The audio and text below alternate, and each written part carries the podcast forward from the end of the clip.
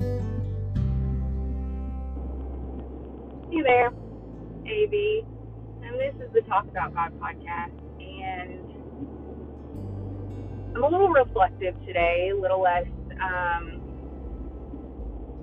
all of it's the Bible, right? And I've kind of come to learn, really, over in the past few years, that the more I get into Scripture and the more time I spend with God,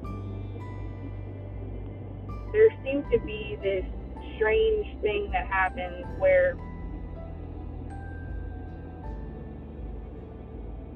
because my viewpoint of the world changes without me vocalizing that or otherwise. But I've noticed that Jesus was right when he said that the world would hate you because it hated him first. He was right. And I don't mean that I'm this poor persecuted Christian in the middle of America. Don't mean that at all. I just mean that I can't help but notice how it does affect the relationships around you, some for the better and some more negatively. And it gets you talked about and not always in the best light and in the best settings or ways. Um, but I know it's true, and I can't help but think that, like it or not, it is factual. That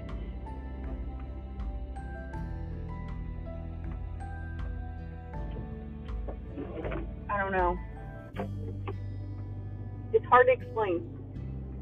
It's one of those things that like you try you try so hard to love other people the way Christ loves you, right? You would think, anyway, that you would try to love others the way Christ loves you, and then you fall short, right? And so you try to eat your crow and go from there. And there are other times that the most loving thing to do is put distance or to be honest and not brutally honest. I, I don't I don't mean that at all. I, I feel like anything that is brutal is not filtered through love and the thing that stinks at the same time is sometimes your honesty you can't control how it's received, right? So you're honest about your own feelings or your own thoughts or anything really. And even worse somebody straight out point blank asks you what you think of a certain situation and you have no choice but to follow what God says and base it off of what scripture says. And or even times that you know people are really kind of slandering you, right? And saying these, I'm not going to sit there, I'm, I'll be what I feel is fair. People sometimes have a tendency to say half truth, right? Things that are true from their perspective, but at the end of the day, you don't know what you don't know. And words, nothing else, if I've expressed nothing else in all of my ramblings on here. Words matter. And I'm not perfect. I am not perfect. And I fall short so regularly. But I try so hard not to speak things over people that are not true. I try to be fair. I try to be honest above all, but I try to be fair. Um,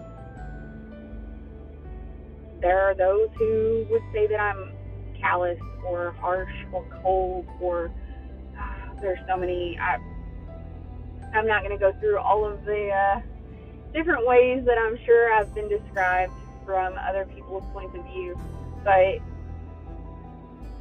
at the end of the day, we're all just struggling through this life.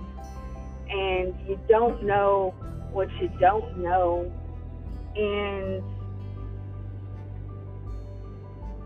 if I have done anything, I have changed because I don't want to stay the same.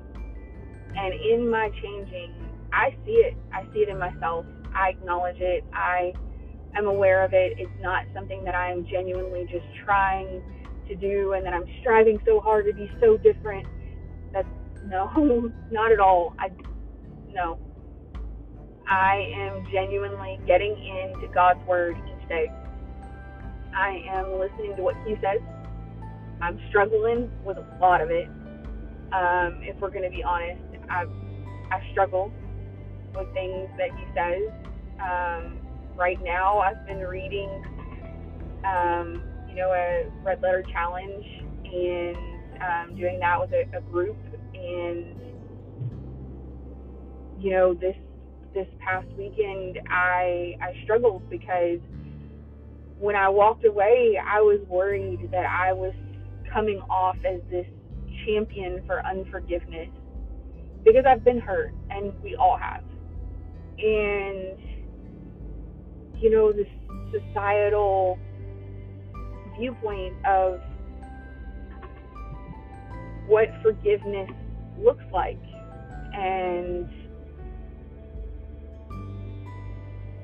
you know, at that point, have I truly forgiven because I don't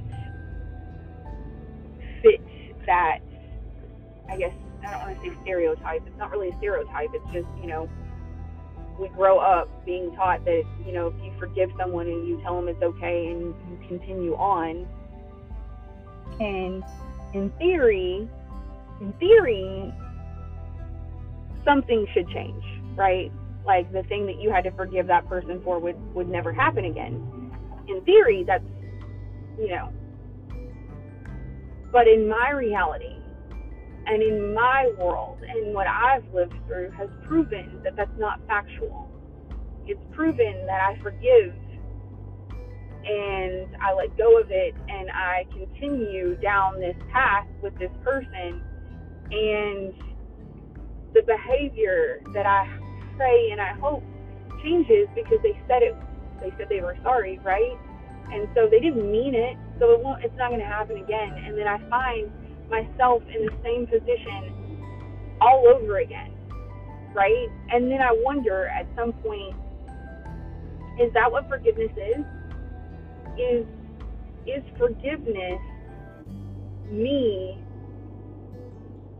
constantly being hurt by the same people?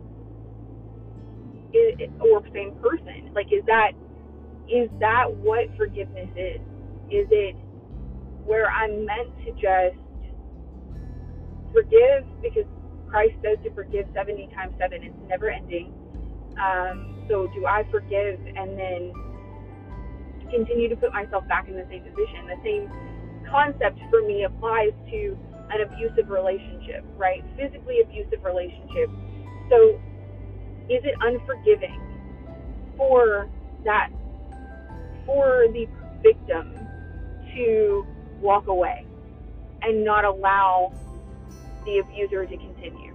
Is that unforgiving?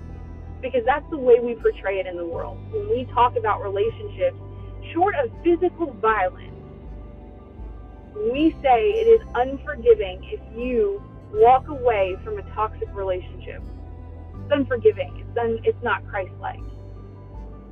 And I'm not gonna lie to you. I, I've struggled for the past few days with this concept and with this thought process that I don't know. I guess I got it. I got it twisted again, right? Where I thought for just a second, for just uh, it's going to be longer than a second, but for a little piece of time there, I allowed myself to struggle with: Did I really forgive? Have I really forgiven this person for this circumstance, for this situation? Because I don't have a relationship with that person anymore. Does that mean that I really forgave them then? And I can tell you from complete sincerity, I have forgiven these people. I love these people. I pray to see these people again. My heart is still hurts for these people. On one hand, a group of these people want nothing to do with me. And uh, these people think that I'm evil and all of these things. And on the other hand, there is one of these people who still loves me dearly, who I know their heart breaks the same way mine does. Because we were cut from the exact same cloth. My distance doesn't mean disrespect. I have to distance out of love because I don't want us to hurt each other anymore. Because I was just as guilty and just as much in need of forgiveness as this other person. And in that relationship, we are both the victim and the abuser at the same time. And I can own that. I can own my fault. Especially in that. I can. And I wish that it was different. But it's not.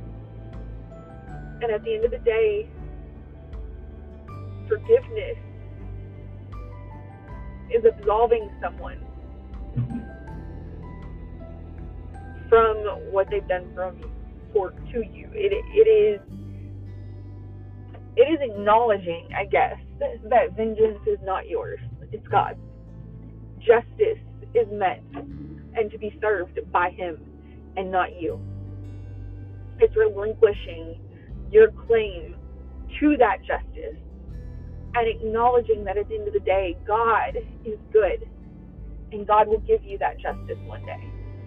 Some way, somehow, not really some way, somehow, come judgment day, we are all going to meet um, our Maker and we are all going to be met with that justice. We're all going to have things that we have to answer for. And so it's acknowledging that God forgave me and I pray that He forgives them. I do. And I know He's not going to let them just get away with it because He's not going to let me get away with the hurt I've caused. Because He's good and He's just. And if I want justice against someone else, then there is guaranteed someone who's going to want justice against me. And my good God will provide it. Because He wouldn't be good and He wouldn't be just and He wouldn't be holy if He didn't. If He didn't hold me accountable for my stuff, then how could I dare ask Him to hold other people accountable for theirs? So, anyway, that was oddly therapeutic for me. I'm sorry if it wasn't for you, um, but I literally I've been struggling for a few days on this concept of like of forgiveness and having to search myself all over again and verify. And again, I pick things apart and I overanalyze and I have spent a couple days picking myself apart about statements that I made days ago to a group of people and being worried that these people are going to think that I am somehow affirming cancel culture. And I need it to be very clear. Distance is not your first resort. It's not it is your last. Because in the end, no matter how much you forgive, distance creates mourning. And distance, it comes with its own pain. And so, it's just a uh, complicated. How about that? It's complicated. And without God, I know I wouldn't be standing here. To this day, I still maintain without God, I'm nothing. Without God, I couldn't have hope that in the end, after justice is served, that He will make it right. He will. And without God, I couldn't have hope that one day, one day, I'm going to get to see that person again. One day, I'll hopefully get to see more of these people again. One day. And it will be on better terms. And it will be met with nothing but love. And we won't be hurting each other anymore. And I'm going to be honest, I look forward to that day so much. And I genuinely pray for these people's salvation, for their well being,